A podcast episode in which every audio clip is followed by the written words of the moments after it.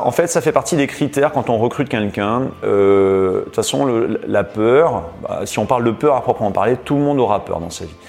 Euh, si un mec a pas peur, clairement, c'est un mec qui nous intéressera pas parce qu'un mec qui a pas cette conscience du danger, qui croit avoir une invulnérabilité totale, c'est pas un mec qui sera intéressant pour nous parce qu'en fait, il pourra mettre en péril les autres opérateurs en ayant une action qui correspond pas à notre protocole. Donc nous, ça, on veut pas. Nous, on veut un mec avec un profil particulier. Et donc tout le monde a peur. La question est de savoir comment une personne qui sera soumise à un stress va gérer sa peur. Et en gros, la question est de savoir s'il aura un stress positif ou un stress négatif. Nous, on cherche des mecs qui, dans l'adversité, auront un stress positif, c'est-à-dire qu'ils ne seront pas figés, qui n'auront pas un effet, tunnel total, parce que tout le monde a un effet tunnel. L'important c'est de bosser, d'avoir le, le moins d'effet tunnel possible. Ça vient avec l'entraînement et l'expérience. Et un mec qui voilà, qui sera pas figé et qui sera capable d'intervenir et qui, ben, qui remplira sa mission. Bienvenue dans Défense Zone, le podcast qui traite des questions de défense et de sécurité à travers des entretiens avec des militaires, des membres des forces de l'ordre, des personnalités politiques ou encore des entrepreneurs. L'objectif de cette émission audio disponible sur toutes les plateformes en ligne de podcast est d'ouvrir au grand public les portes d'un univers d'ordinaire plutôt secret, dans le but de donner à réfléchir à des questions qui nous concernent tous, qu'elles soient politiques, géopolitiques, économiques ou plus largement sociétales. Dans ce nouvel épisode, nous allons nous intéresser au RAID, l'une des plus prestigieuses unités de la police nationale. Le chef de l'antenne de Toulouse nous parle des missions de ses opérateurs ainsi que des critères de sélection et de recrutement de ces derniers. Si vous voulez en savoir plus sur le RAID, nous avons consacré un portfolio complet sur ces policiers d'élite dans le numéro 1 de notre magazine papier. Vous pouvez retrouver les infos sur notre site internet défense-zone.com.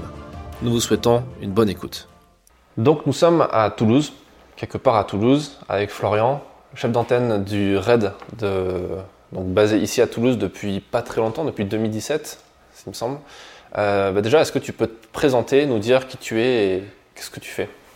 Oui, donc bonjour, je m'appelle Florian, je suis commandant de police. Euh, je suis rentré au RAID à l'échelon central à Bièvre. J'ai passé les tests en 2008. J'ai fait ma formation fin 2008. J'ai été affecté là-bas début 2009 et je suis resté là-bas euh, 11 ans et des poussières et je euh, j'ai repris la direction de, de l'antenne RAID de Toulouse depuis euh, environ 6 mois suite au départ de mon prédécesseur euh, à la tête d'une autre antenne. D'accord. Le, parcours que tu as, c'est un parcours classique Tu es obligé d'abord d'avoir un certain parcours dans la police euh, traditionnelle avant de rentrer au RAID Ouais, alors il n'y a, pas vraiment de, parcours classique chez nous. C'est-à-dire que moi, par exemple, euh, je suis rentré jeune, je suis rentré à 18 ans, j'ai été gardien de la paix pendant 5 ans. Pendant ces 5 ans, j'ai passé le concours d'officier en... Enfin, j'ai passé le concours d'officier. Après, j'ai fait mes 18 mois d'école d'officier. Et suite à ça, je suis en police judiciaire à Paris. Et sur mes 4 années en police judiciaire... euh, voilà, j'envisageais plusieurs choses, notamment le raid, mais ça fait toujours un peu, peur le raid. Enfin, tous les, groupes spécialisés font toujours un peu peur parce que quand on n'a pas une personne qui est déjà à l'intérieur, euh, on a tendance à, à voir, ça comme inaccessible, euh, enfin notamment inaccessible. Et donc voilà. Et donc je m'étais, euh, j'avais voulu quand même le tenter parce que ça, m'attirait de longue date comme d'autres services, mais notamment le raid. Et du coup, bah, je m'étais donné les moyens, j'avais bien préparé les tests et puis c'était passé. Tu t'étais pas engagé dans la police pour être au RAID Non, pas à la base. En plus, moi, je suis rentré jeune. hein, Je suis rentré à 18 ans. Donc, euh, il y a beaucoup de policiers dans ma, voie- dans ma famille, mais personne, euh, dans, personne en groupe d'intervention. Donc, clairement, euh, ça fait un peu rêver parce qu'on voit les reportages, on voit tout ça. On sait que ce sont eux qui interviennent en dernier recours quand la situation est trop dégradée. Mais voilà. Et puis, moi, j'avais tendance à vachement idéaliser. enfin, je l'idéalise toujours, hein, bien entendu, mais à me dire que c'était inaccessible, que si on n'était pas euh, sportif de haut niveau, ou qu'on n'était pas, voilà, qu'on n'était pas champion du monde de boxe ou autre, que c'était pas, euh, que c'était pas possible, quoi. C'est quoi le RAID? C'est quoi les missions du RAID? Alors donc la- l'acronyme RAID, donc je pense qu'il est connu de tout le monde, hein, mais c'est euh, le RAID, c'est l'unité de recherche, d'assistance, d'intervention et de dissuasion de la police nationale.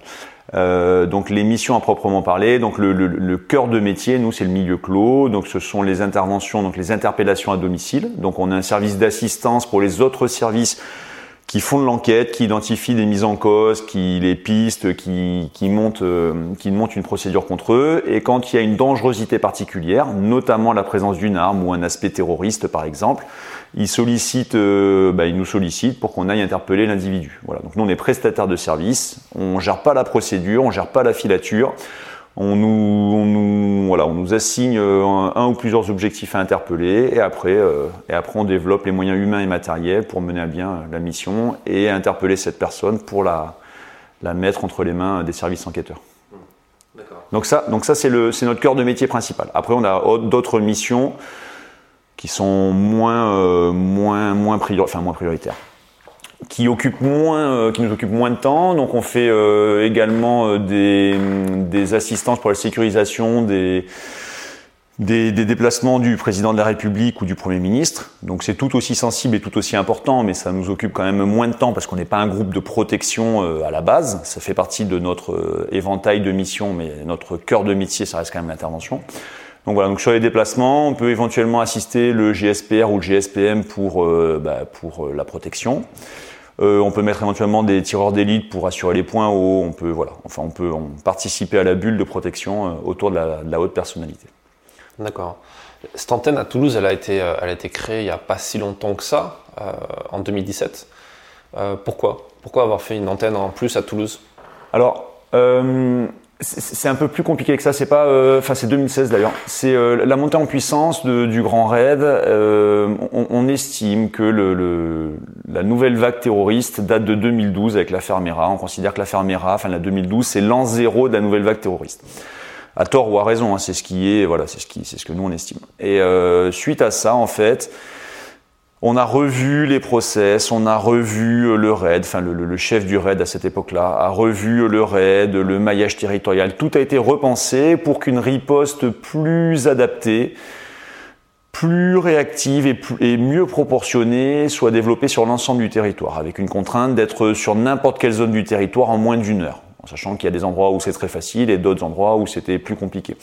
Et du coup, ben, il y a eu cette montée en puissance. Dans un premier temps, donc les anciens GIPN, les anciens, les 7 G, groupes d'intervention de la police nationale, qui étaient déjà sur le territoire, euh, sur le territoire métropolitain, sont devenus antennes RAID. Et pour pour assurer un maillage supplémentaire, enfin ou pour euh, pour augmenter ce, ce maillage, euh, il y a eu la création de trois nouvelles antennes, Nancy, Montpellier et Toulouse, qui correspondaient en fait à, bah, des, zones, à des zones où il y avait du travail. Voilà. Où il y a du travail, où il y avait une nécessité de, déve- enfin, de mettre davantage de moyens humains et matériels. Donc tout part un petit peu de, de l'affaire Mera en 2012. Euh, après, il y a eu les attentats en 2015 à, à Paris. Euh, Toulouse, c'est perçu comment du point de vue de Bièvre? Est-ce que c'est un, un, terreau favorable justement au terrorisme ou- Ouais, en, fait, avant, la, zone de Toulouse était prise en compte par le GIPN de Bordeaux, qui est devenu Antenne Red, euh, Antenne Bordeaux. Et en fait, ils se sont rendus compte à l'époque, euh, le chef, euh, le chef du raid d'état-major, se sont rendus compte que effectivement, il y avait un foyer important dans la région sud-ouest, notamment Toulouse, que c'était quand même sur les statistiques, ça ressortait quand même beaucoup, beaucoup sur les interventions et qui serait bah, donc pertinent de, bah, de laisser une antenne à demeure et de pas forcément attendre que Bordeaux vienne en une heure et demie. Voilà, donc euh, ça permet de répartir un peu mieux le travail en sachant que Toulouse a, outre l'aspect effectivement, euh, c'est un foyer, bon, il peut y avoir effectivement un foyer particulier sur l'aspect terrorisme et sur l'aspect banditisme et autres, mais c'est une position aussi un peu, un peu intermédiaire entre Montpellier et Bordeaux où il y a déjà des antennes et ça permet également donc de, bah, de se renforcer les uns les autres. Donc euh, nous, on est euh, quand on a trop de points à taper en simultané ou que la, crise monte en puissance, soit on est renforcé par l'échelon central, par exemple si c'est une crise d'une intensité particulière, soit on est renforcé par les antennes de Bordeaux ou Montpellier. Et inversement, nous, on va renforcer euh, notamment Bordeaux et Montpellier, car on est l'antenne la plus proche euh, des deux autres. D'accord.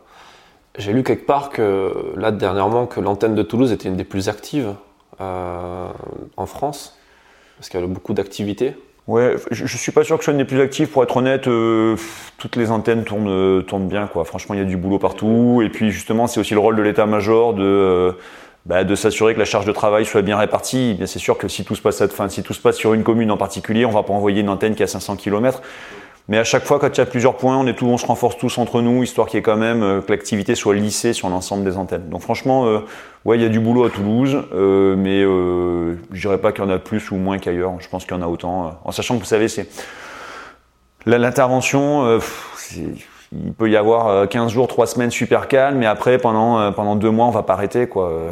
Et inversement, voilà, c'est par période, c'est pas c'est pas régulier, c'est pas toutes les semaines on a la même activité, c'est très variable. Et il y aura des périodes où certaines antennes vont tourner beaucoup, enfin certaines antennes où l'échelon central donc Bièvre tournera beaucoup plus fort, et à contrario, bah, d'autres moments où, où d'autres antennes euh, prendront le relais quoi. En termes de volume à peu près de, de, de personnel ici qui travaille, c'est quoi à peu près? Nous, ici, on est 22 sur l'antenne, dont 20 opérationnels. Euh, il y a des, spécialités à chaque fois Il y a forcément par exemple un sino, un médecin, un négociateur ou est-ce que c'est des gens qui sont un peu multitâches? Oui, alors euh, en fait, les, comparé à l'échelon central à Bièvre, euh, c'est voilà, l'échelon central. Ils sont 130, euh, euh, ils sont 130, 150 en fonction des spécialités. Il y a 80 opérateurs, il y a un groupe médical, il y a un groupe sinotechnique, il y a voilà, il y a beaucoup plus de moyens humains et matériels là-bas. Nous, ici, on est euh, recrutés et formés de la même manière, donc en fait, on est interopérable avec Bièvre. Néanmoins, quand on intervient, en fait, on, on a besoin d'avoir une petite polyvalence supplémentaire que comparé à Bièvre, parce qu'en fait, là où à Bièvre, ils peuvent avoir un groupe technique, par exemple, dédié, nous, ce sont nos opérateurs qui auront cette double casquette pendant l'intervention. Donc, en gros, chaque semaine, pour simplifier, on aura une dizaine de, on aura, on aura 10 personnes d'alerte, plus un médecin, donc on a des conventions ici avec des médecins, on a huit médecins qui se relaient pour que, euh, bah, pour que chaque crise, on ait en permanence un médecin. Donc à l'échelon central, par exemple, ils ont un groupe de médecins qui est dédié, qui est en permanence, ils ont un médecin qui est présent en permanence. Nous, on a un médecin d'astreinte en permanence, donc qui n'est pas physiquement présent euh, en permanence et qui est appelé à chaque, euh, à chaque intervention. Donc chaque entraînement, les, toutes les semaines, ils font les entraînements avec nous. Euh, et, sur chaque intervention, même les interventions, les interpellations à domicile, donc les 6 heures du matin, on a toujours un médecin avec nous. Un médecin du RAID Un médecin, enfin un médecin qui est rattaché au RAID. C'est-à-dire qu'en fait, il a une activité, euh, il a une activité principale, donc il est médecin au CHU ou autre. Okay. Il n'est pas forcément policier ou... Ah non, il n'est pas policier du tout. Ok, d'accord. Il n'est pas policier du tout. en fait, il est, il est, il est recruté, juste pour finir sur l'aspect médical, en fait, il est recruté. Euh, en, en, gros, on cherche. Déjà, il faut qu'il colle bien avec la mentalité des autres médecins.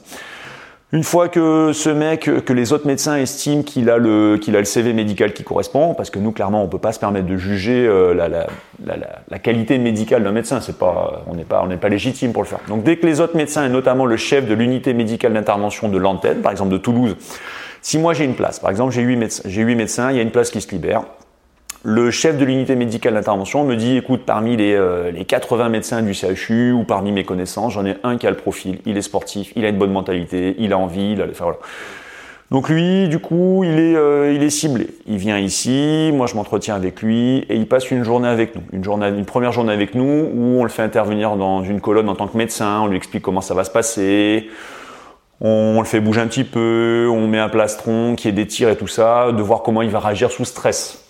Voilà. Ensuite, on lui fait faire un peu de physique avec nous. Rien d'extraordinaire, mais on lui fait faire des petites séances physiques, histoire de voir euh, sa mentalité. Est-ce qu'il va s'intégrer facilement avec le groupe? Est-ce qu'il va être en marge? Est-ce qu'il va... Enfin voilà. Et une fois que... Bah, s'il coche toutes les cases, euh, moi je le propose, euh, si je parle pour Toulouse, hein, je le propose au chef du RAID ou à un de ses deux adjoints. Il y a un entretien qui est fait avec lui, donc soit un entretien physique, on va à Paris, soit un entretien en visio. C'est ce qui s'est fait il y a quelques mois avec le dernier médecin qu'on a recruté. Et voilà, et donc si euh, bah, le, le, patron estime que, euh, bah, que l'a priori favorable que j'avais est confirmé à son niveau, bah, il est validé et il intègre. Et donc nous, après, il suit une formation euh, pour... Euh, enfin, il n'est pas jeté tout de suite d'alerte, hein, il suit une formation où il va être avec nous sur les exercices, on va lui expliquer le positionnement, le zonage. On, on va rien lui apprendre médicalement, c'est pas notre boulot. Mais nous, on va lui apprendre comment se positionner, ce qu'on attendra de lui sur une crise, voilà, voilà, son positionnement. Ça, c'est sur l'aspect médical. Et après, il est recruté comme réserviste, du coup? Non, en fait, il, il, y, a, il y, a, une, sauf erreur de ma part, euh, c'est une convention, euh, c'est une convention où euh, ils sont médecins rattachés au RAID, donc c'est pas leur activité principale. Et, euh, et voilà. Euh, tu, tu, parles en quoi? C'est en termes de rémunération, tu veux dire, ou en termes de, de statut? En termes administratifs. En termes administratifs, il n'est pas policier, il est euh, voilà, il est, il est sous convention avec le RAID.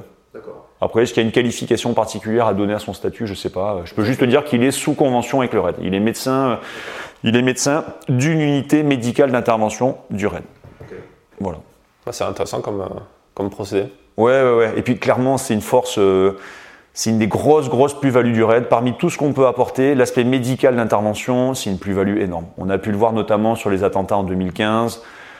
De toute façon, sur toutes les grosses affaires, ou même les affaires de, de, moindre importance, peu importe, le fait d'avoir un médecin sur place qui va pouvoir coordonner l'ensemble de tous les, les services euh, intervenants sur l'aspect médical ou pré-médical, pré-hospitalier, euh, qui ensuite sera au cœur, enfin en queue de colonne pour gérer un blessé à nous ou une blessure d'un otage ou éventuellement même une blessure de mise en cause parce qu'on est là pour tout le monde. Voilà, la priorité c'est de sauver les otages dans le cadre d'une prise d'otage. Mais si on interpelle quelqu'un ben, qui n'a pas voulu se laisser faire et qu'on a dû euh, apporter une réponse proportionnée et donc potentiellement le blesser. L'idée, c'est de ne pas laisser quelqu'un de blessé aux enquêteurs. L'idée, c'est que euh, ben, qu'on puisse également lui le médicaliser sur place pour euh, pour laisser un mec pour laisser un mec tout de suite tout de suite utilisable sur la procédure. Pas un mec qui va partir 24 heures 24 heures en hôpital quoi. Voilà. Donc c'est une plus-value énorme.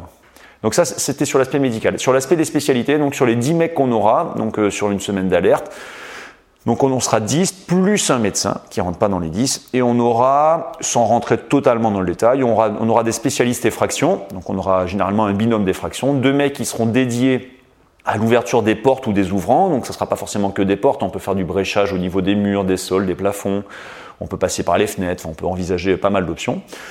Eux, ils seront spécialisés donc, dans tous les types d'effractions, qu'elles soient chaudes ou froides. Donc chaude, ce sera l'explosif ou, euh, les, genre les fusils à pompe, les calibres 12 par exemple. Et tout ce qui est froid, ça sera bah, l'outillage, les vérins hydrauliques type Door Raider. On a un vérin qui a 7 à 9 tonnes, enfin 7 à 9 tonnes de pression pour, euh, pour pousser ou écarter différents euh, ouvrants. Donc eux, ce seront les spécialistes de l'effraction. C'est hyper important. C'est hyper important et et c'est une spécialité très très délicate, parce qu'en fait clairement on va on va pas se mentir, s'ils ouvrent pas la porte, on rentre pas. Ça, paraît simple ça paraît simple, mais il faut imaginer que eux, ils sont à la base tout le monde est opérateur et chacun a à minima une spécialité. Ben, les fractions, c'est une toutes les spécialités sont super importantes, mais les fractions, ils ont quand même une une charge et une pression sur les épaules qui est vachement importante parce que euh, 90% du temps, l'effraction, elle est, euh, elle coule de source, elle se fait, elle se fait sans trop de difficultés. Mais les 10% restants, dans tous les cas, la porte doit s'ouvrir. Donc, si les moyens les plus conventionnels ou les plus, les plus régulièrement utilisés fonctionnent pas, eh ben, eux, ils doivent trouver la solution et ils doivent pas mettre 20 minutes à trouver la solution. Voilà. Donc, ça, c'est hyper important comme spécialité.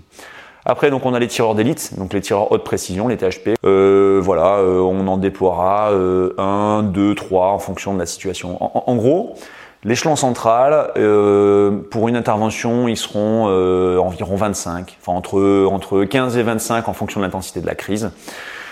Et du coup, ça leur permettra d'avoir des, le, même procédé que nous, mais avec des moyens supplémentaires. Donc là où eux, par exemple, sur une crise d'intensité euh, correcte, où ils, ils engageront l'alerte complète, ils partiront à 25. En gros, c'est ça, 25. Ils pourront engager 5 tireurs, et nous, sur le même type d'intervention, on pourra engager que 2 tireurs, par exemple. Donc en fait, c'est normal. L'échelon central a plus de moyens humains, matériels. Et donc en fait, c'est un petit peu la problématique qu'on peut rencontrer en antenne, c'est-à-dire qu'on doit essayer de fournir la même prestation avec, euh, avec moins de moyens, notamment humains. Après, sur l'aspect matériel, on a quasiment les mêmes moyens. Il y a très peu d'écart, on est super bien doté. Euh, voilà, il y a deux trois moyens non conventionnels que seul l'échelon central a, mais sinon tout le reste on est équipé de la même manière. Et on est surtout totalement interopérable. C'est-à-dire que si on nous renforce l'échelon central ou que l'échelon central vient nous renforcer, c'est pas l'échelon central qui, qui, arrive, qui prend le lead et nous on s'en va. C'est non, c'est on est mixé, on se répartit intelligemment parce qu'il y a une totale interopérabilité. D'accord. Cette interopérabilité, euh, elle se fait aussi avec les autres forces de la police, voire peut-être même de la gendarmerie aussi, si vous, êtes amené à travailler ensemble ou... Pas, pas, réellement. En fait, euh, sur l'aspect police pur, en fait, le schéma national d'intervention créé en 2015, euh, enfin 2016, début 2016, juste après les attentats de 2015, euh, prévoit qu'il y a trois niveaux d'intervention en France, niveau 1, 2, 3. Les niveaux 1 sont les primo-intervenants non spécialisés, pour simplifier. Les niveaux 2 sont les ou ceux qui arrivent juste après les primo-intervenants, ou potentiellement des primo-intervenants, mais un peu plus spécialisés, type BAC, les SPI 4G en CRS, voilà. Il y a, l'équivalent en gendarmerie, hein. c'est vraiment, c'est le schéma national d'intervention, c'est le ministère de. Et après, il y a le niveau 3. Donc le niveau 3, c'est le groupe d'intervention spécialisé. Donc c'est euh, le RAID euh, le raid en zone police en France, à l'exception pour l'instant de Paris Intramuros où c'est la BRIPP, et sur la zone gendarmerie, ben, c'est le GIGN. Voilà, donc nous, sur l'aspect interopérabilité, ce, ce, ne sera que le, le niveau 3 RAID. C'est-à-dire qu'en gros, on sera totalement interopérable entre nous. On sera euh, interopérable euh, dans une très grande proportion avec la BRIPP. Voilà, parce que pendant plusieurs années, on les, on les, on a, ils ont assisté, enfin plusieurs de leurs opérateurs assistaient à notre formation initiale. Donc voilà, on a quand même, à peu de choses près, on travaille de la même manière. Et on a une et avec le, les gendarmes, puisque c'était la question, avec le GIGN, en fait, on, on bossera pas exactement de la même manière, mais il y aura il y aura une tendance euh, commune forte, ce qui fait qu'en fait, si on doit intervenir sur une crise euh, ensemble, parce que clairement ça peut arriver demain, euh, on pourra bosser ensemble, mais auquel cas on évitera si possible de mixer les colonnes, on répartira plutôt les zones, euh, histoire de que chaque que chaque entité puisse investir une zone et voilà, justement qu'il n'y ait pas, euh, ait pas de manque, enfin de problème, de lacune par cette non interopérabilité totale. Vous faites des échanges de temps en temps, des entraînements communs, genre de trucs? Il y, a peu d'échanges, euh, il y a peu, il y a eu, mais il y a peu, euh, il y a peu. Voilà. Nous, on a des bons rapports avec l'antenne GI de Toulouse, il n'y a aucun souci. voilà, on sait comment ils bossent, ils savent comment on bosse. Voilà, si on a à bosser demain, ça se fera en bonne intelligence parce que la priorité, c'est pas c'est pas que ce soit la guerre entre groupes d'intervention. La priorité, c'est que la mission soit menée à bien et que s'il y a des personnes à sauver, notamment des otages, ben, la priorité, c'est que, ben, voilà, c'est que ça passe devant, c'est de les libérer et, et qu'ils rentrent, en, rentrent en bonne santé. Tu parlais de matériel, de dotation. Euh, j'ai lu quelque part que, que, vous portez un truc comme 35 kilos euh, en opération, entre le bouclier, le casque, l'armement, etc. C'est à peu près ça Ouais, c'est ça. En gros, euh, c'est une trentaine de kilos. Après, en fait, il y, y, a un équipement de base qui est donné, qu'on impose, notamment les protections balistiques. Tout le monde doit avoir les mêmes protections balistiques. Voilà, enfin, c'est là. faut qu'on garantisse aussi la sécurité des mecs. Et après, chacun va, euh, va rajouter ou non du matériel euh, en fonction de sa spécialité, en fonction de sa sensibilité, voilà, un nombre de chargeurs, voilà, en fonction de si le mec est par exemple, est plutôt armes longues, il aura plus de chargeurs armes longues qui sont plus lourds que les chargeurs d'armes de poing. Enfin voilà. Et effectivement, la moyenne, c'est euh, avec le casque lourd et tout ça, c'est une bonne trentaine de kilos. Ce à quoi faut rajouter le poids du bouclier. Et le bouclier, en fonction de la classe balistique, peut peser euh, de 10 à plus de 20 kilos. Voilà. Donc en fait, c'est il faut remettre les choses dans le contexte. Euh, si on a 30 à 35, voire certains un peu plus de, de matos en de façon individuelle, hors bouclier, hors moyen d'effraction, hors tout ça. En fait, n'importe qui dans l'absolu euh, peut porter 30 euh, ou 35 kilos. En fait, tout le monde va. Ça, c'est un truc qu'on fait, les gens, quand ils viennent, euh, les, rares extérieurs qu'on autorise à, venir, on leur montre à quoi correspond le poids d'un opérateur, enfin le poids du matériel porté par un opérateur en intervention. Et tout le monde trouve ça lourd, mais en fait, trouver ça lourd, c'est pas Hors du contexte, lourd, ça veut rien dire. Il faut juste se dire que ce matériel, on peut le porter plusieurs heures, on peut le porter 3, 5, 7 heures d'affilée. Et, là, vraiment, là, on, comprend la dimension et l'impact que ça peut avoir physiquement sur un, sur un opérateur. Ouais, sans parler en plus du stress, de la dangerosité de l'endroit où tu le portes. Euh. Après, je suppose que l'adrénaline permet de porter plus facilement le, Ouais, c'est ça. En fait, ça fait partie des critères quand on recrute quelqu'un. Euh, de toute façon, la peur, bah, si on parle de peur à proprement parler, tout le monde aura peur dans sa vie. Euh, et si un mec a pas peur, clairement, c'est un mec qui nous intéressera pas parce qu'un mec qui a pas cette conscience du danger, qui croit avoir une, invulnérabilité totale, c'est pas un mec qui sera intéressant pour nous parce qu'en fait, il pourra mettre en péril les autres opérateurs en ayant une action qui correspond pas à notre protocole. Donc nous, ça on veut pas. Nous, on veut un mec avec un profil particulier. Et donc tout le monde a peur. La question est de savoir comment une personne qui sera soumise à un stress va gérer sa peur. Et en gros, la question est de savoir s'il aura un stress positif ou un stress négatif. Nous, on cherche des mecs qui, dans l'adversité, auront un stress positif, c'est-à-dire qu'ils ne seront pas figés, qui n'auront pas un effet, un effet, tunnel total, parce que tout le monde a un effet tunnel. L'important, c'est de bosser, d'avoir le, moins d'effet tunnel possible. Ça vient avec l'entraînement et l'expérience. Et un mec qui voilà, qui sera pas figé et qui sera capable d'intervenir et qui, ben, qui remplira sa mission dans la colonne le, fait comme ça d'être dans une, euh, un, état de stress euh, assez euh, régulier, beaucoup plus que le commun des mortels en gros, ça, crée pas une sorte de, parano quand, tu es en temps off, tu vois, quand tu es en repos ou genre de truc Est-ce que tu n'es pas tout le temps prêt à partir, prêt au risque? Non, je pense pas en fait. Nous en fait, on a, globalement, on a des, on recrute que des personnes qu'on considère comme équilibrés euh, psychologiquement, parce que sur les tests, on a des psys qui les suivent, qui font les profils. Euh, s'il y a un doute sur un... De toute façon, chez nous, s'il y a un doute, il n'y a pas de doute, on prendra pas la personne. Donc c'est que dans tous les cas, les mecs qu'on a ont des profils équilibrés, où on sait que des mecs... Euh, ben voilà, vont bien gérer ce pression, cette pression, ce stress et tout ça. Euh, après, après, après les grosses interventions sur l'aspect post-traumatique, En gros, si c'est un peu le fond de la question, hein, euh, est-ce que les mecs qui ont vécu des grosses interventions le vivent euh, mal derrière?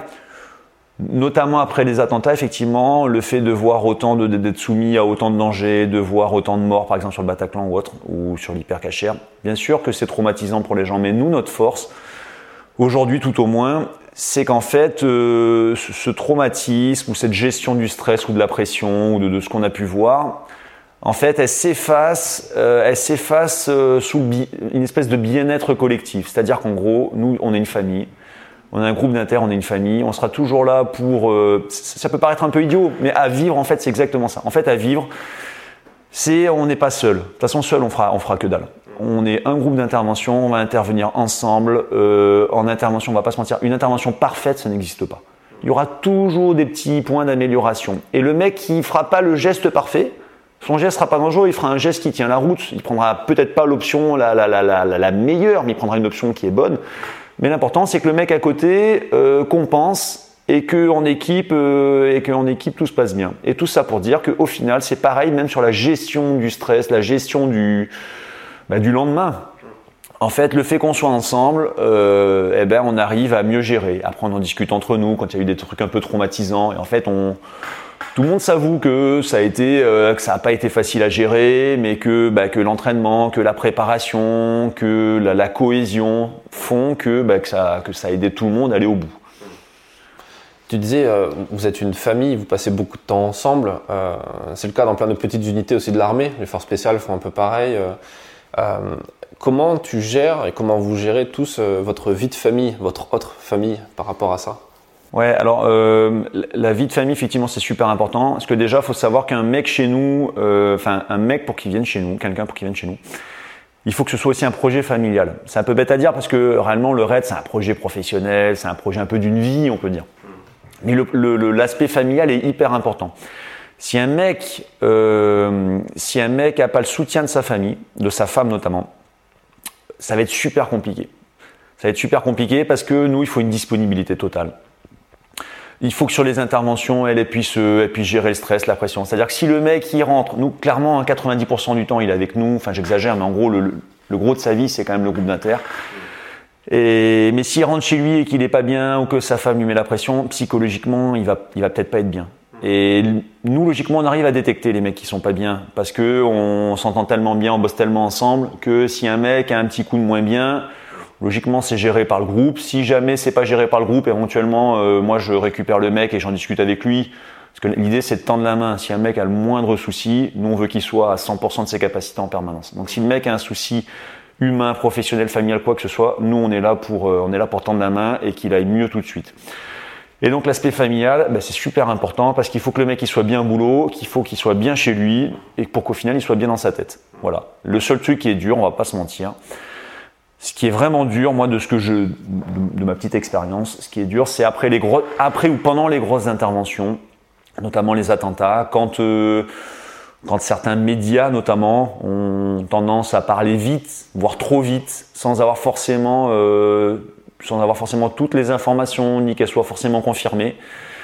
Bah, des fois, il y a eu des informations qui ont été diffusées en temps réel pendant qu'on était en train d'intervenir, notamment sur des personnes blessées ou blessées graves, alors qu'elles n'étaient pas forcément blessées graves. Sauf que bah, nos familles à la maison, ne sachant pas qui est blessé et ne pouvant pas nous joindre parce qu'on on est en intervention, eh ben, clairement, euh, c'est traumatisant pour elles parce que euh, voilà, elles voient à la télé que ça se passe, qu'il peut y avoir un engagement du feu, comme on a pu le voir sur l'hypercachère notamment. Donc voilà, donc c'est traumatisant pour nos familles.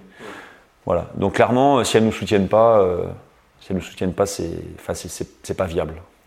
En général, les gens qui, viennent au raid, ils sont, tous mariés, ils ont tous des enfants, ou il y a quand même une dominante de gens un peu célibataires euh Non, la, majeure partie euh, sont en couple, souvent avec des enfants. Quand ils, souvent ils commencent. Euh, la moyenne d'âge, c'est compliqué, mais c'est genre 28-30 ans la moyenne d'âge pour, pour rentrer chez nous, en sachant qu'il y a toujours un peu plus jeune et il y a toujours un peu plus âgé. Si le mec euh, coche toutes les cases, l'âge c'est pas important parce qu'on peut être bon à 35 ans ou à 25. Enfin voilà, c'est une question de maturité euh, professionnelle et humaine. Euh, attends, la question c'était? Est-ce qu'en général, tu remarques que les gens sont bah, justement très, beaucoup en couple? Euh, Pardon, excuse-moi.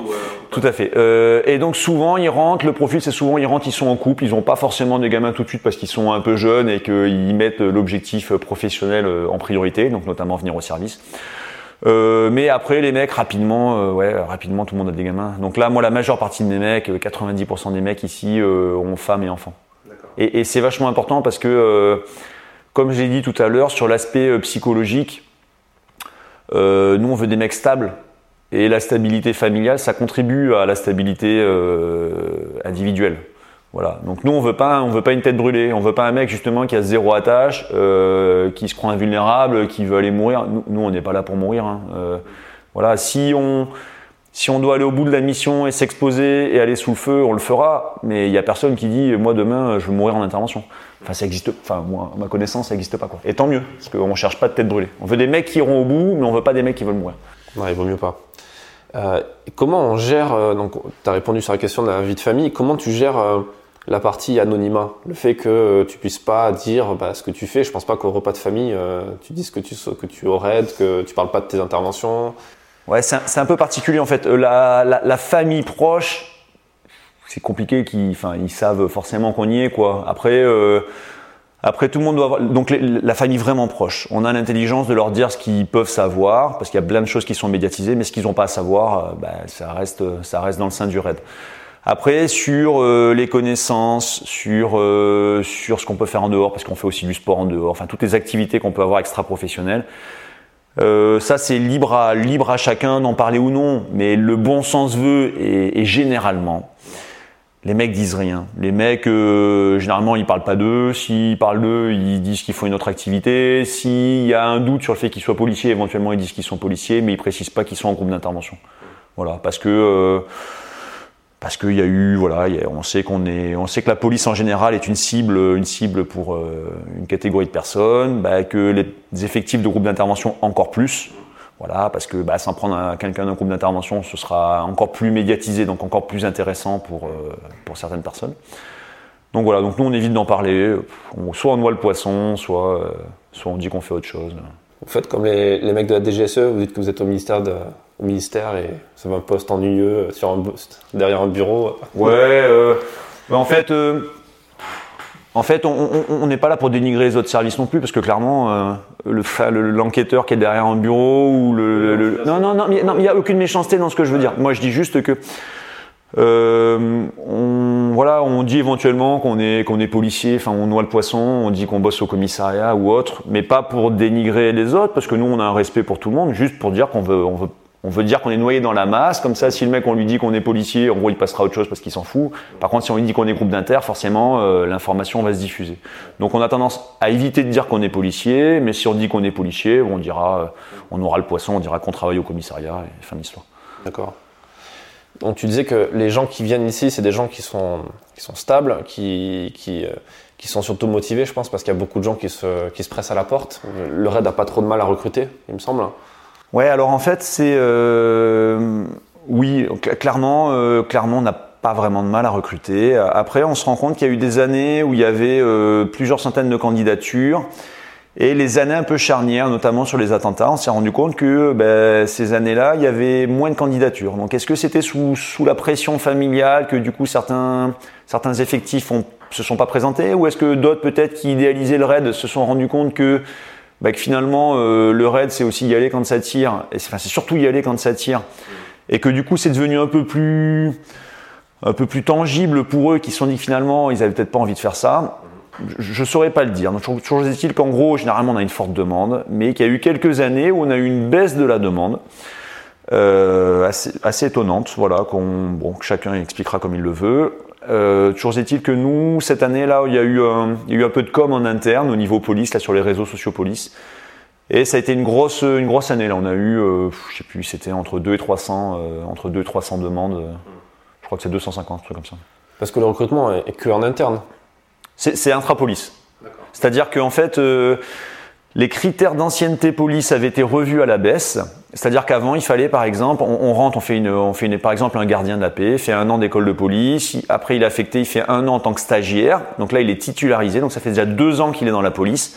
et on leur demandait quatre années supplémentaires avant pour euh, s'étoffer un peu professionnellement et euh, pour présenter les tests. Et ça, ces critères ont été revus à la baisse ces dernières années pour justement favoriser certains, certains, certaines personnes, en gros les, bah, des anciens militaires, anciens forces spéciales ou autres, qui ont fait cette passerelle, qui sont devenus policiers. Et eux, avec l'expérience qu'ils peuvent nous apporter sur certains domaines, on s'est dit, ça sert à rien qu'ils fassent 15 ans de police, enfin, ou 5 ou 6 ans, peu importe. Euh, donc dès leur titularisation, donc dès la fin de leur deuxième année euh, d'entrée en école de police, enfin deux ans après le premier jour de leur entrée en école de police, eux sont, enfin maintenant tout le monde est autorisé à présenter les tests, en sachant que on va pas se mentir, le policier lambda, s'il les passe, euh, il les passe le lendemain de sa titularisation, donc au bout de deux ans de police, un an d'école et un an de stagiaire, clairement ses chances sont, euh, très minces. Voilà. Après, attention, on n'est jamais à l'abri d'un extraterrestre. Hein. C'est déjà arrivé. Il y a des, c'est l'intérêt aussi d'avoir euh, baissé le, seuil de l'ancienneté, c'est qu'en fait on est tombé sur des mecs qui avaient été militaires ou commando, enfin commando marine par exemple, qui avaient des super profils, qui ont performé, qu'on a intégré. Et, euh, à contrario, on a un ou deux cas qui restent ultra exceptionnels, où on a des mecs qui n'avaient pas les 4 ans qu'on demandait avant de, titularisation, et qui ont performé, qui ont montré une maturité euh, humaine, professionnelle, enfin vraiment, franchement, qui ont, bluffé tout le monde et qui ont été habilités. Comment ça se passe cette phase de recrutement? J'ai cru comprendre que c'était un process assez long, ça dure plusieurs mois. Ouais, le, recrutement en fait c'est le bon, c'est le parcours, euh, c'est un peu le parcours du combattant. Hein. C'est euh, hyper long. Donc en gros, euh, une fois par an, il y a un télégramme au sein de la police nationale qui est diffusé pour un appel à candidature sur les tests.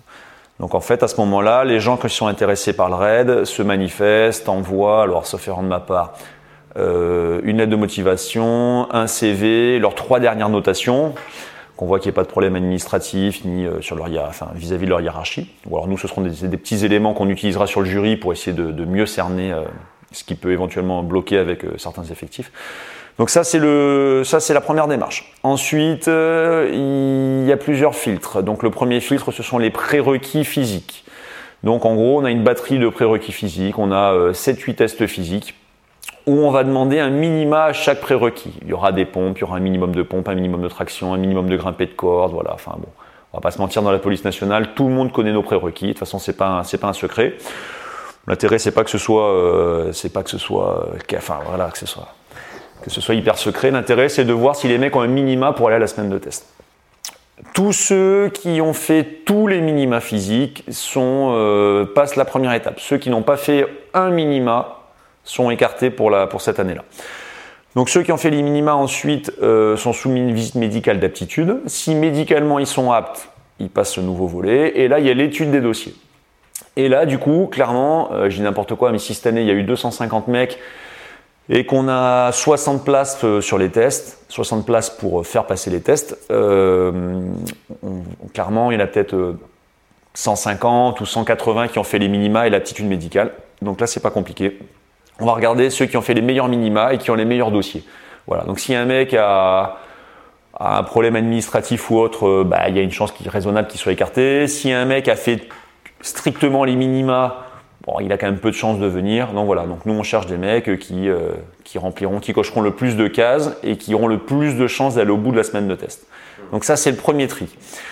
Et là commence le plus dur. Le plus dur, enfin une partie du plus dur, c'est la semaine de test. Donc on a une semaine de test pleine euh, qui se passe à Bièvre. Euh, bon, je ne vais pas dévoiler les tests, mais en gros, clairement, ça, ça c'est hein, les trois premières nuits, les mecs vont pas dormir, pas dormir ou très peu dormir. Ouais, si on veut. euh, donc, franchement, ça va être, euh, c'est une semaine qui va être épuisante euh, physiquement, psychologiquement, professionnellement. Ça va être super, euh, super dur. L'idée, c'est de, c'est de les soumettre à un, stress et une fatigue vachement importante pour voir comment, comment ils vont réagir sous stress et sous fatigue. En gros, l'idée, c'est que tout le monde peut faire une bonne perf. En pleine possession de, de, ses moyens. Voilà, si le mec a dormi ses 8 heures, si le mec a bien mangé, tout ça. Mais nous, on veut un mec qui, au bout de 5 heures avec 30 ou 40 kilos sur le dos, qui, sous pression, qui, sous le feu, sera capable d'avoir une, réponse adaptée et qui sera capable d'y aller malgré tout. Et donc en fait, les tests, ils sont calibrés pour essayer de voir. euh, en gros, l'idée c'est de, euh, il y a une grosse part de physique. Voilà, faut que le, mec il ait un minimum de physique. On cherche pas des sportifs de haut niveau, mais clairement on cherche un, niveau euh, moyen plus plus.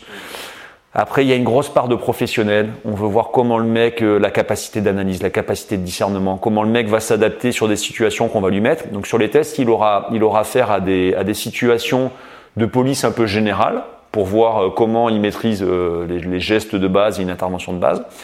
Et après, on les soumettra à des interventions plus spécialisées, qu'ils n'ont pas forcément à connaître euh, chaque jour. Donc là, on les jugera pas techniquement parce qu'ils maîtrisent pas ces techniques. Ça, ce sont des choses qu'on leur apprend après au cours de la formation initiale. On voudra juste voir leur capacité d'analyse et de discernement.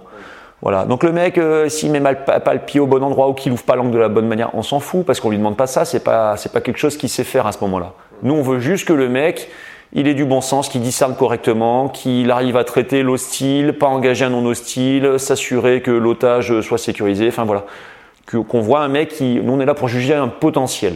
Voilà, on cherche pas un produit fini. Nous après les mecs on va les former.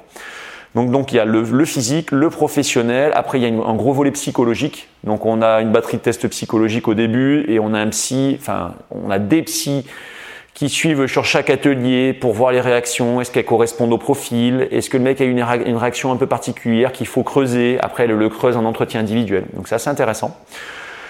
Et voilà, et après, euh, on regarde beaucoup euh, tout ce qui est discernement, gestion du stress, euh, la, la, la, la, faculté à vivre en groupe. Ça, c'est important. Parce que le mec, s'il si, y a des prestations en GTPI, donc en geste technique et professionnel d'intervention, donc c'est-à-dire sur des situations, les mises en situation, s'il est super bon, si physiquement il est super bon, mais qu'à côté de ça, il est toujours en marge du groupe, il pourra pas venir chez nous. Nous, on veut un mec, on veut un mec avec qui on peut bosser. Il n'y a pas besoin que le mec soit champion du monde de boxe. Il n'y a pas besoin que le mec euh, fasse 50 interpellations avec la bague chaque jour. Si, si les mecs font ça, c'est un plus. On veut que les mecs ils rentrent, euh, on veut que les mecs rentrent dans un moule. On veut qu'il y ait un minima physique, un minima professionnel. On veut qu'ils soient très bons en discernement. On veut qu'ils soient très réactifs. On veut qu'ils aient une grosse capacité d'assimilation, parce qu'après la formation initiale, elle est assez compliquée et c'est encore un filtre. Ils peuvent être dégagés sur la formation initiale. Donc en gros, juste pour finir la semaine de test, c'est ça. Et, les mecs qu'on va habiliter, qui sont pas très nombreux à ce stade-là, euh, ben là c'est pas encore fini. Là il faut qu'ils fassent euh, trois mois et demi de formation initiale.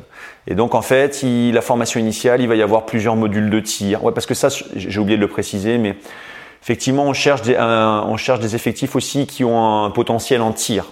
C'est-à-dire, on veut un minimum, on veut que le mec tire correctement. On cherche pas, il n'y a pas besoin que le mec il aille s'entraîner 15 fois par semaine, parce qu'un policier euh, traditionnel, il, il, a le droit qu'à trois tirs par an, trois tirs d'une trentaine de cartouches, ce qui est probablement suffisant pour les interventions euh, au quotidien, parce que euh, les policiers sont peu amenés à sortir leurs armes. Nous, en fait, l'arme, c'est notre outil quotidien. Chaque intervention, l'arme est sortie. Donc nous, déjà, on veut quelqu'un qui n'a pas peur de l'arme, parce que c'est notre outil euh, privilégié, et on veut surtout quelqu'un qui aura des, bases en tir et un potentiel en tir. Voilà. Si clairement le mec il a peur avec son arme ou qu'il la tient n'importe comment ou qu'il a une attitude dangereuse, il pourra pas venir.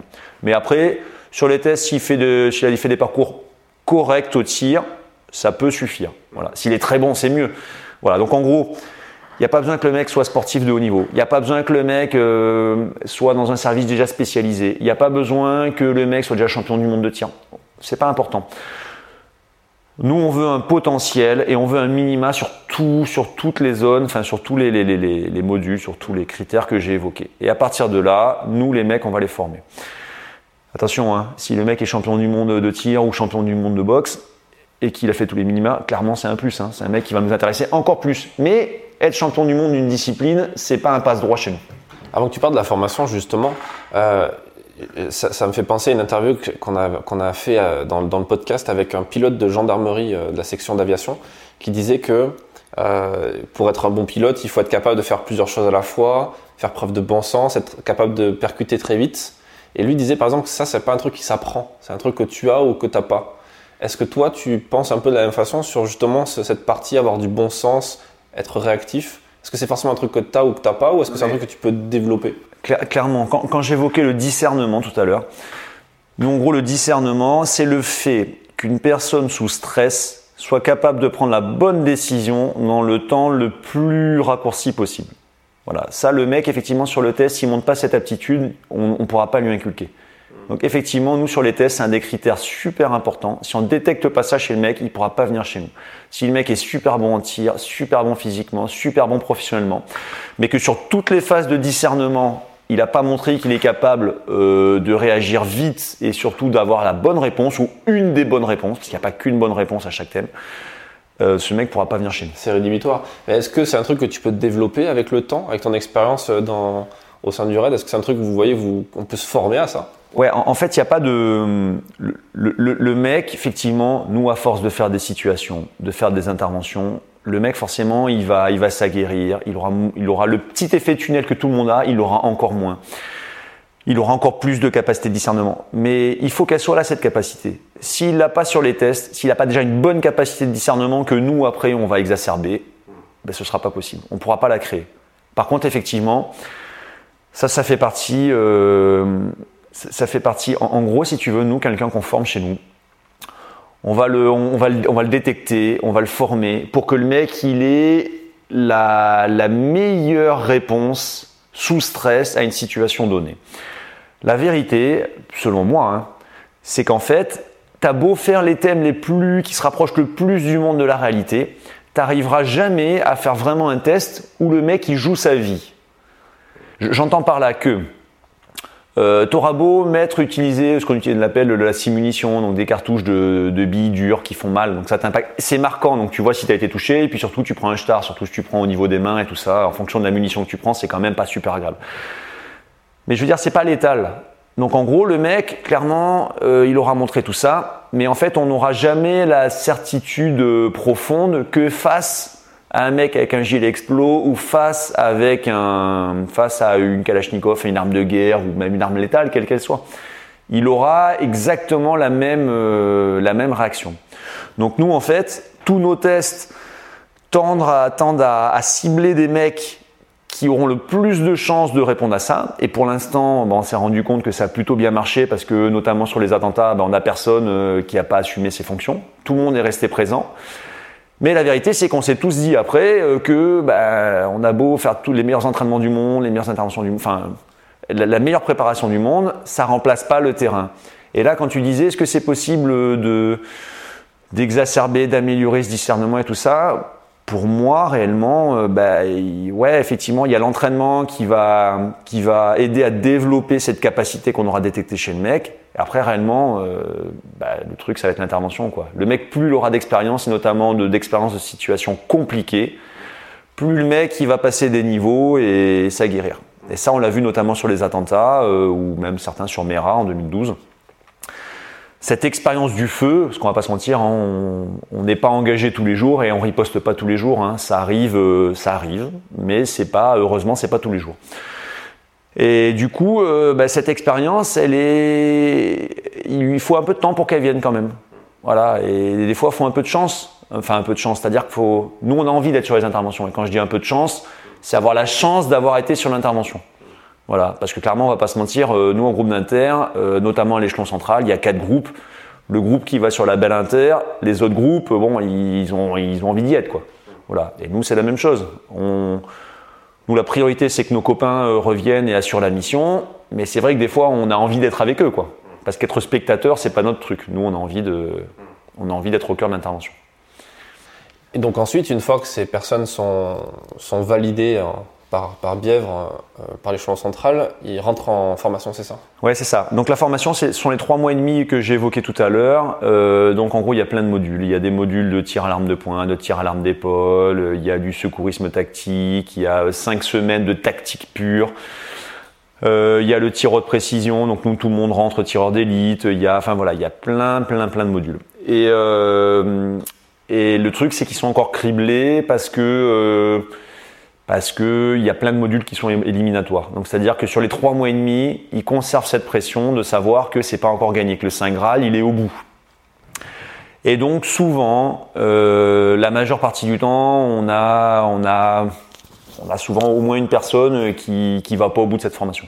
Voilà, donc je dis n'importe quoi, mais si on a 10, 12 personnes qui sont habilitées, des fois un peu plus, des fois un peu moins, bah souvent, euh, souvent il y en a au moins une qui va pas au bout.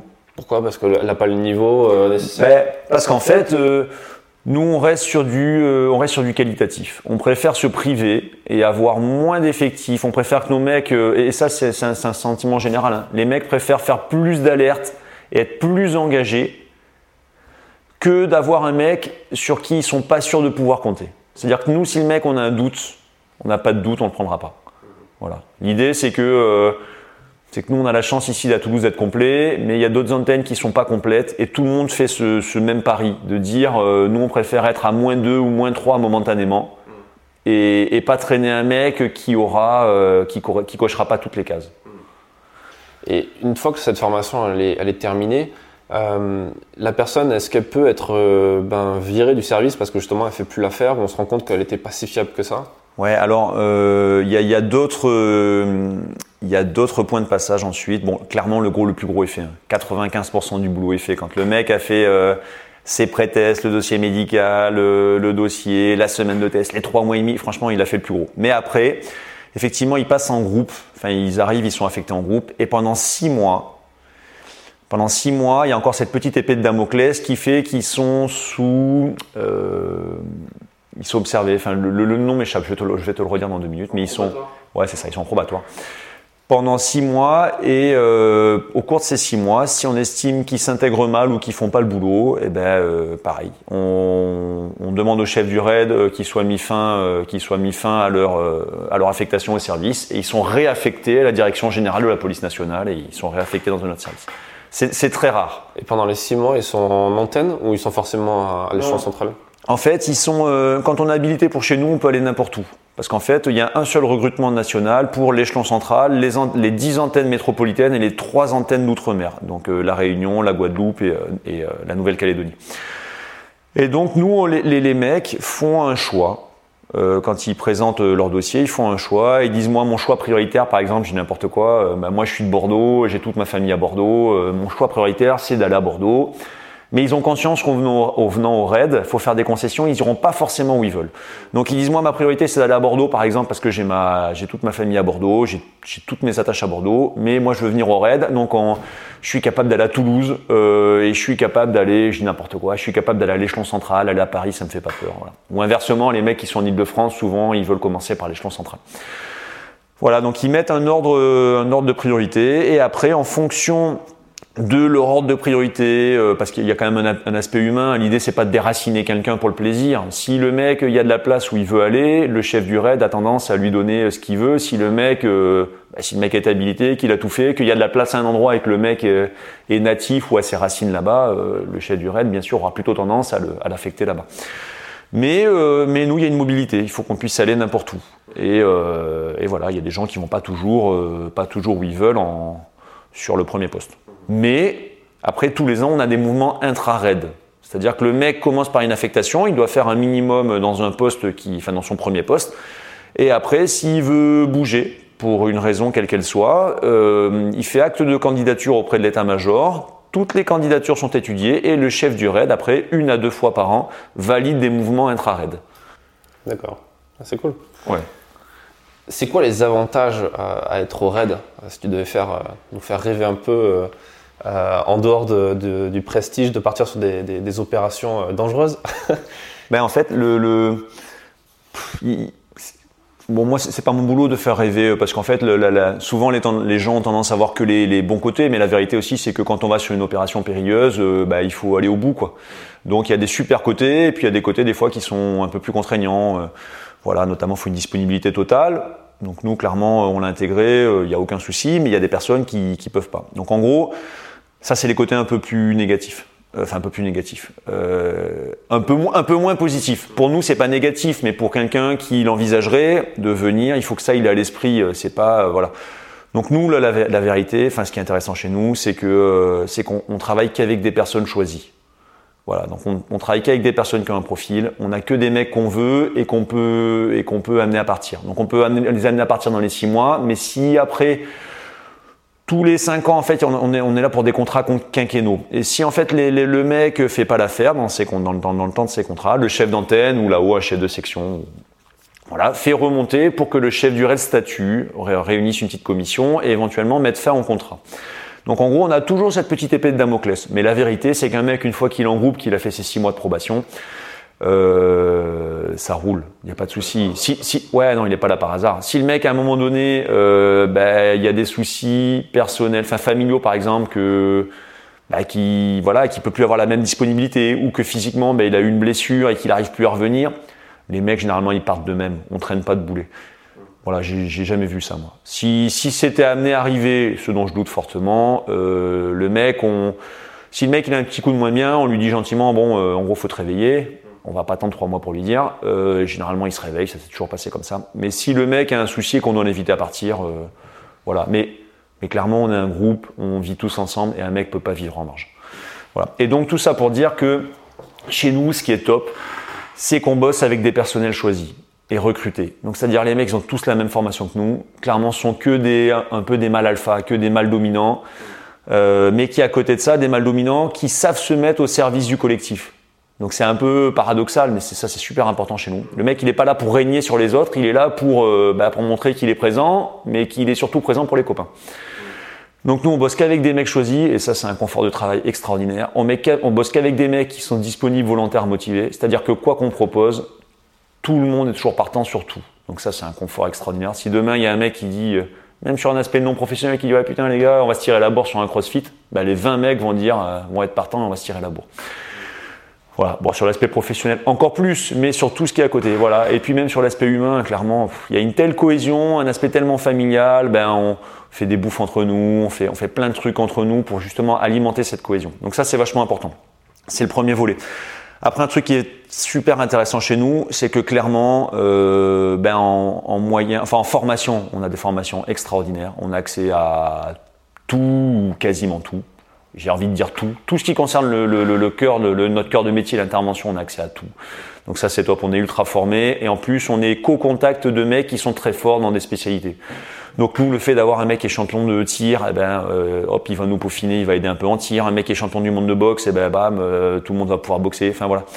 On a des mecs qui sont, qui sont bons dans tout, dans tout à tous les niveaux. Après, sur l'aspect matériel, clairement, Bon, on est des fois on a, on a un côté un, tout petit peu enfant gâté parce qu'en groupe d'intervention, on voit, on regarde toujours tout ce qu'il se fait dans le monde entier. On veut toujours ce qu'il y a de mieux. On dit ah putain, ce casque il est, il est génial, il fait 500 grammes de plus, il protège contre tel contre telle ogive. Enfin voilà, on est toujours euh, on est toujours ultra perfectionniste. Donc des fois on a tendance à dire ah mince c'est dommage, on préférerait avoir ça plutôt que ça. Mais la vérité c'est que clairement on a on a super matériel, qu'on est super bien équipé et que nos, nos décideurs ont bien assimilé ça. Ils ont compris qu'il fallait donner le maximum de moyens et, euh, et faire évoluer au maximum pour qu'on soit toujours à la pointe et qu'on soit toujours en capacité de répondre au mieux à la situation sur laquelle on va être engagé. Donc voilà, donc on a des super effets. Moi je trouve qu'on a des super effectifs qu'on a choisis. Euh, tout le monde est volontaire. On a des, on a des super moyens matériels. On a des, on a des belles, on va pas se mentir, on a des belles infrastructures. Voilà, ici on a une belle salle de sport, on, a, on est payé pour s'entraîner. Ça c'est sympa. C'est un truc qui peut un peu surprendre. Euh, on est payé pour s'entraîner parce que c'est pas anodin le fait de porter les 30 ou 40 kilos dont on parlait tout à l'heure. C'est-à-dire que nous, si un mec s'entraîne pas et qu'au bout de deux heures à la porte il dit je suis fatigué, c'est pas possible. Donc nous, le mec, on lui donne les moyens d'être au niveau euh, pour porter le matériel et assumer la mission. Et clairement, euh, de toute façon, tous les mecs qu'on recrute, ils sont tout le monde a le même profil, tout le monde aime faire du sport. Donc tout le monde aime, aime l'intervention, s'entraîner, tout ça. Et à côté de ça, tout le monde aime aussi l'aspect physique. Voilà, c'est vraiment, euh, c'est vraiment indissociable. Quoi. Donc on fait tous du sport ensemble et tout le monde tient la route. Donc on a les belles infrastructures. On a, euh, on a également sur site. Donc non, on a, en fait, les locaux sont récents vu que c'est une antenne de 2016. Euh, les premiers locaux, la première tranche des locaux avait été livrée en 2017 ici. Euh, et une deuxième tranche a été livrée euh, il y a quelques mois, enfin euh, courant 2020. Et donc dans cette deuxième tranche, on a le garage avec tout le, parc opérationnel, on est bien équipé, on a un véhicule blindé, on a un véhicule d'intervention, enfin on a, beaucoup de moyens. On a un portique et fraction sur lequel on peut mettre plein d'ouvrants, par exemple on, peut mettre des portes. Et à titre d'entraînement, les spécialistes de l'effraction vont s'entraîner, euh, ben voilà, soit, soit perfectionner ce qu'ils maîtrisent déjà, soit tenter d'innover, de trouver de nouvelles façons, par exemple de poser les charges explosives ou explosives, ou trouver des nouveaux modules. Enfin voilà, on est en, en, en, perpétuelle réflexion pour euh, maintenir nos acquis et essayer de développer de nouvelles choses. Euh, on a également un on a un mur de varap. Enfin, on a également on, a une, on a une potence sur laquelle on peut s'entraîner à faire des descentes en rappel ou des descentes en corde lisse. Par exemple, on a une espèce de patin qui, qui symbolise, qui matérialise un, un patin d'hélicoptère et on s'entraîne à partir de ce patin. Il y a, c'est pas beau, il y a pas, pas très haut, il y a 11 ou 12 mètres. Et on descend sur une corde lisse pour s'entraîner à, comme quand on fait les descentes d'hélicoptère. On s'entraîne pareil avec des, à faire du rappel, à rentrer par des fenêtres. Donc on a tout sur site pour s'entraîner. Après, on a des partenariats, on a accès à plein de maisons qui sont ou désaffectées ou sur le point d'être détruites pour qu'on puisse nous s'entraîner euh, dans, des endroits qu'on ne connaît pas, qu'on ne maîtrise pas. L'idée, c'est pas toujours de s'entraîner au même endroit parce que forcément, on aura trop d'automatisme. L'idée, c'est de découvrir à chaque fois des nouvelles maisons, des nouveaux appartements eh ben voilà, pour bosser les protocoles, euh, idéalement si on peut péter, ça c'est top. Si on peut, euh, si on peut casser les fenêtres, si on peut tirer, si on peut mettre des charges explosives, si on peut tirer au calibre 12, c'est encore mieux parce que euh, voilà, tous nos sites ne nous le permettent pas. Et ça, on cherche vraiment. Donc ça c'est top. Et après, on va pas se mentir, c'est clairement pas le, le c'est clairement pas ce qui motive les gens pour venir chez nous, mais en plus, tous les opérateurs chez nous, enfin tous les effectifs chez nous ont une prime. Voilà, donc on a une prime, une espèce de prime RAID pour, euh, pour le risque qu'on va prendre. Voilà. Et pour la disponibilité qui est demandée. C'est une prime de risque du coup, c'est ça? C'est, euh, Ça s'appelle la prime RAID. Et effectivement, euh, c'est, une prime qui à la base correspond à couvre l'ensemble de la dangerosité, le panel de missions qu'on peut accomplir. C'est-à-dire que nous demain on peut être engagé sur du NRBC, on peut être engagé sur du terrorisme, on peut être engagé sur plein de choses et l'ensemble de la disponibilité qu'on demande et des risques auxquels on peut faire face euh, avait permis à l'époque de créer cette prime et que chaque opérateur puisse, euh, puisse en bénéficier. C'est quoi à peu près l'ordre de cette prime? Ça C'est quelques centaines d'euros. C'est pas voilà, c'est un peu plus de 500 euros. Et c'est fixe en fonction du, du C'est fixe. Ou, Tout le monde a la même. D'accord. C'est pas comme la solde à l'air dans l'armée de terre par exemple où euh, la prime à l'air est différente en fonction du grade. Non, non, non. Ça c'est fixe. Il y a une prime à l'air pour les gens qui sont shooter ops? Non. Alors en fait, euh, il y, a un seul groupe parachutiste euh, qui est à l'échelon central. Et en fait, euh, ils sont, enfin, ils sont formés toutes les, toutes les, façons de, sauter en, sous voile. Mais contrairement à l'armée, on n'a pas cette, ils n'ont pas cette fameuse prime à l'air. Et en antenne, on n'a pas cette capacité nous. C'est-à-dire que si on a besoin d'engager des parachutistes ou des plongeurs, ça c'est de la compétence exclusive de l'échelon central. Voilà. Parce qu'en gros, l'idée, L'idée, c'est que là-haut, ils ont les moyens humains et matériels pour s'entraîner à ça également. Nous, si ici, euh, on commence à avoir 3, 4, enfin 2, 3, 4 spécialités en plus, l'idée, c'est pas d'être bon partout. L'idée, c'est d'être excellent dans certains domaines. Voilà. Et donc, nous, les mecs, on estime que euh, leur, boulot d'opérateur, ils doivent exceller dedans et qu'on leur donne une à deux spécialités maximum, de préférence, dans lesquelles on sait qu'ils auront du temps pour bosser euh, et s'améliorer et être très très bons. On cherche pas du, on cherche pas du moyen plus. Nous, on veut, on veut du très bon, euh, voire excellence euh, partout. Justement, cette excellence, est-ce que tu, tu l'as repéré avec, euh, enfin, en comparaison des autres pays? Par exemple, est-ce que tu as déjà eu affaire à des gens du SWAT ou des, des, forces armées, des forces de sécurité d'élite dans d'autres pays? Ouais, alors moi j'ai eu, euh, enfin, on, a l'occasion d'aller faire des échanges à l'étranger, des missions de formation ou d'échanges. Bon, on a l'occasion quand même pas mal de bouger. Moi j'étais à l'échelon central euh, un certain temps et j'ai pu bouger pas mal. Euh, effectivement, sur tous les groupes que j'ai rencontrés, clairement, tous les groupes étrangers sont bons. En fait, euh, ils sont bons, ils répondent à la menace à laquelle eux sont confrontés. Donc réellement, on peut pas, on peut pas juger, dire le raid est meilleur ou euh, tel groupe étranger est meilleur. En fait, il faut reconnaître les, capacités euh, professionnelles, matérielles de tout le monde. C'est-à-dire que même dans les groupes, euh, même par exemple en Afrique, en Afrique, ils ont des super, il y a plein d'endroits où ils ont des super groupes d'intervention. Et même les endroits où, par exemple, financièrement parlant, matériellement parlant, ils ont, ils ont accès à moins de matériel que nous eh bien, il y a cette espèce de système D qui se développe où ils arrivent à trouver des petits palliatifs pour quand même réussir à mener la mission. Et nous, en fait, quel que soit le groupe qu'on rencontre, en fait, on arrive toujours à, trouver un, petit truc tactique ou un, petit élément de matériel. On, arrive à s'enrichir avec chaque échange. Et donc, pour répondre à ta question, j'estime, moi, de tout ce que j'ai vu, que clairement, le raid n'a pas à rougir vis-à-vis de tous les groupes que moi j'ai pu rencontrer.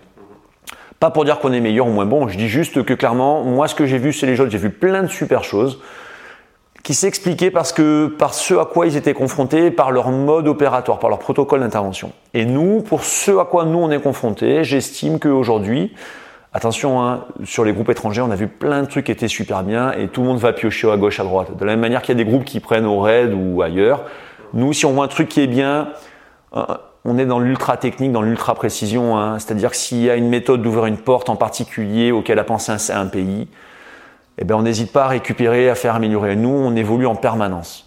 Voilà, on a évolué énormément avec les attentats et sur chaque, sur chaque échange, on évolue. Des fois sur des, tout petits points de détail, mais nous, le détail, c'est super important.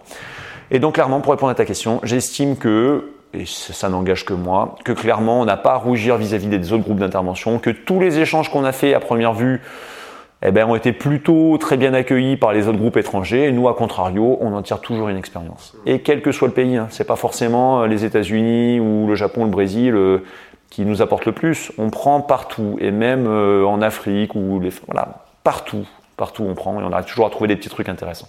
Il n'y a pas un service en particulier ou un pays en particulier qui t'a marqué ou qui t'a impressionné justement en comparaison de ce qu'on pouvait penser éventuellement? Bah, impressionné, euh, pas, pas vraiment. Après, par exemple, les États-Unis, euh, les États-Unis, leur grosse force, c'est qu'ils déploient énormément de moyens matériels, humains. C'est toujours la grosse, enfin, c'est la grosse, euh, c'est pas l'usine à gaz, mais ils arrivent à déployer, voilà. Ils arrivent à, injecter énormément d'argent, à toujours être à la pointe, parce que souvent, en plus, les derniers produits sont pas toujours, mais régulièrement développés chez eux. Ils arrivent à les avoir, enfin voilà. Euh, ça, c'est vrai que c'est toujours impressionnant euh, de voir leurs moyens, de voir qu'ils ont 15 blindés, qu'ils ont 10 hélicoptères, qu'ils ont... Euh, voilà. Donc en termes de moyens, euh, ça, c'est vrai que c'est toujours un peu impressionnant, notamment les Américains. Pas tous les groupes, attention, mais certains groupes, ça, c'est assez impressionnant. Après, en termes de... Le Brésil, par exemple, je suis allé au Brésil, le BOPé, enfin la BOPé, et les autres groupes brésiliens d'ailleurs, m'ont pas forcément impressionné par l'aspect tactique ou stratégique, parce que clairement tout le monde bosse, tout le monde avance. Euh, donc clairement, je les, ai trouvés super bons. Mais par contre, sur l'aspect intervention pure et sur ce à quoi ils sont confrontés, donc clairement, bon, ils engagent, euh, ils engagent, ils sont, ils sont sous le feu euh, plusieurs dizaines de fois par an.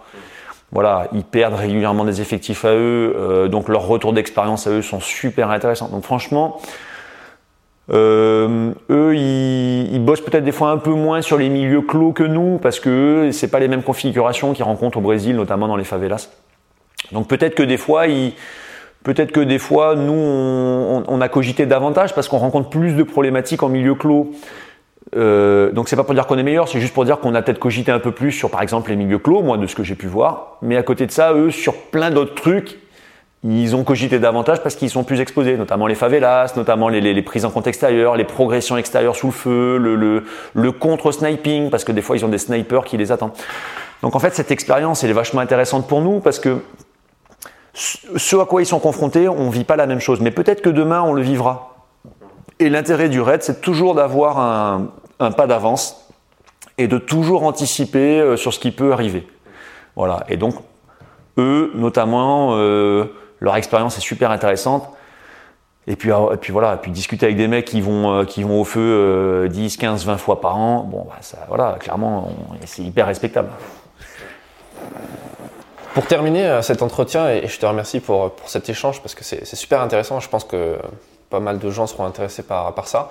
Euh, Qu'est-ce que tu donnerais comme conseil euh, à quelqu'un qui a envie de, de, se lancer dans cette profession et, et, dans cette spécialité dans la police, d'entrer au raid alors rentrer au raid. Euh, bon déjà moi je pense que je pense que ça ressort un peu de ce que j'ai dit, mais il faut s'enlever de l'idée que c'est inaccessible. Euh, il faut s'enlever de l'idée que si on n'est pas champion du monde de MMA, de grappling, de je sais pas quoi, euh, c'est inaccessible. Clairement, si le mec est champion du monde de quelque chose, c'est un plus, on va pas se mentir. Mais il n'y a pas besoin. Donc nous, tout ce que j'ai évoqué, tout peut se préparer. Pardon euh, clairement, moi, ce que je veux dire, c'est que c'est accessible. Ce sera une question de préparation. Effectivement, le mec, il faut qu'il ait un potentiel. Si le mec, euh, si le mec, il est trop limité physiquement, ou qu'il n'a pas un bon discernement, ou professionnellement, il, bon, il n'est pas capable de réagir sous stress, je ne vais pas non plus dire que tout le monde peut y arriver. Mais ce que je veux dire, c'est qu'il y a beaucoup de gens qui peuvent y arriver, et notamment des gens qui pensent pas le pouvoir. Et moi, par exemple, je pense en être un exemple, parce que les officiers, on passe les tests avec les, gardiens. Donc que ce soit officier ou gardien, on passe les mêmes tests, sauf qu'en plus, nous, on a des épreuves de commandement, de management et tout ça. Et ce qui est bien, parce que ça permet de s'intégrer plus facilement après, hein, parce que les mecs, ils, savent qu'on a passé les mêmes tests qu'eux. Et moi, ce que je veux dire, c'est que j'étais champion du monde de rien, c'est-à-dire que j'avais un niveau très correct dans un sport. Voilà, et je touchais un peu à tout. Et pourtant, j'ai réussi comme plein d'autres. Et moi ici, j'ai clairement j'ai des mecs qui sont qui ont qui ont ou ont eu niveau qui ont ou ont eu le niveau international dans un sport. Mais j'en ai d'autres qui bah, qui leur tiennent la dragée haute alors que pourtant ils sont pas internationaux. Donc tout ça pour dire que on cherche des mecs besogneux, on cherche des mecs qui sont prêts à s'investir, qui sont prêts à se préparer. Et déjà, si un mec est pas international dans un sport, mais qu'il est prêt à se préparer pendant 9 mois ou 12 mois et à sacrifier plein de choses pour arriver chez nous, ben c'est un mec déjà qui montre euh, qui qu'il peut avoir le profil pour venir chez nous. Donc en gros, moi ce que je veux dire, c'est qu'aujourd'hui, pas tout le monde, mais beaucoup de gens peuvent venir chez nous et qu'il faut y croire, il faut se donner les moyens. Et voilà. Et il y a plein de gens qui se donnent les moyens, qui au se rendent compte que on a beau se donner les moyens, il y en a, il y a souvent beaucoup plus fort. Et malheureusement, on fait un tri, on prend que, on prend que les meilleurs mais que, euh, que des fois on a des belles surprises et que des fois des mecs sur le papier partaient pas forcément euh, en pole position, partaient un peu comme des outsiders et se sont révélés et voilà. Et la vérité c'est que bah, il y a plein plein de gens qui peuvent à mon avis rentrer chez nous s'ils se donnent les moyens. Ouais, faut oser quoi. Faut oser. Bon, on va conclure sur ça. Merci beaucoup. Avec plaisir. Et à bientôt. À bientôt, merci. Merci d'avoir écouté cet épisode jusqu'à la fin. S'il vous a plu, partagez-le autour de vous et abonnez-vous au podcast pour ne pas rater les prochains. Défense Zone, c'est aussi un magazine en ligne et en papier, disponible sur le site internet défense-zone.com. Rendez-vous en description pour plus d'informations et à très vite dans un prochain épisode.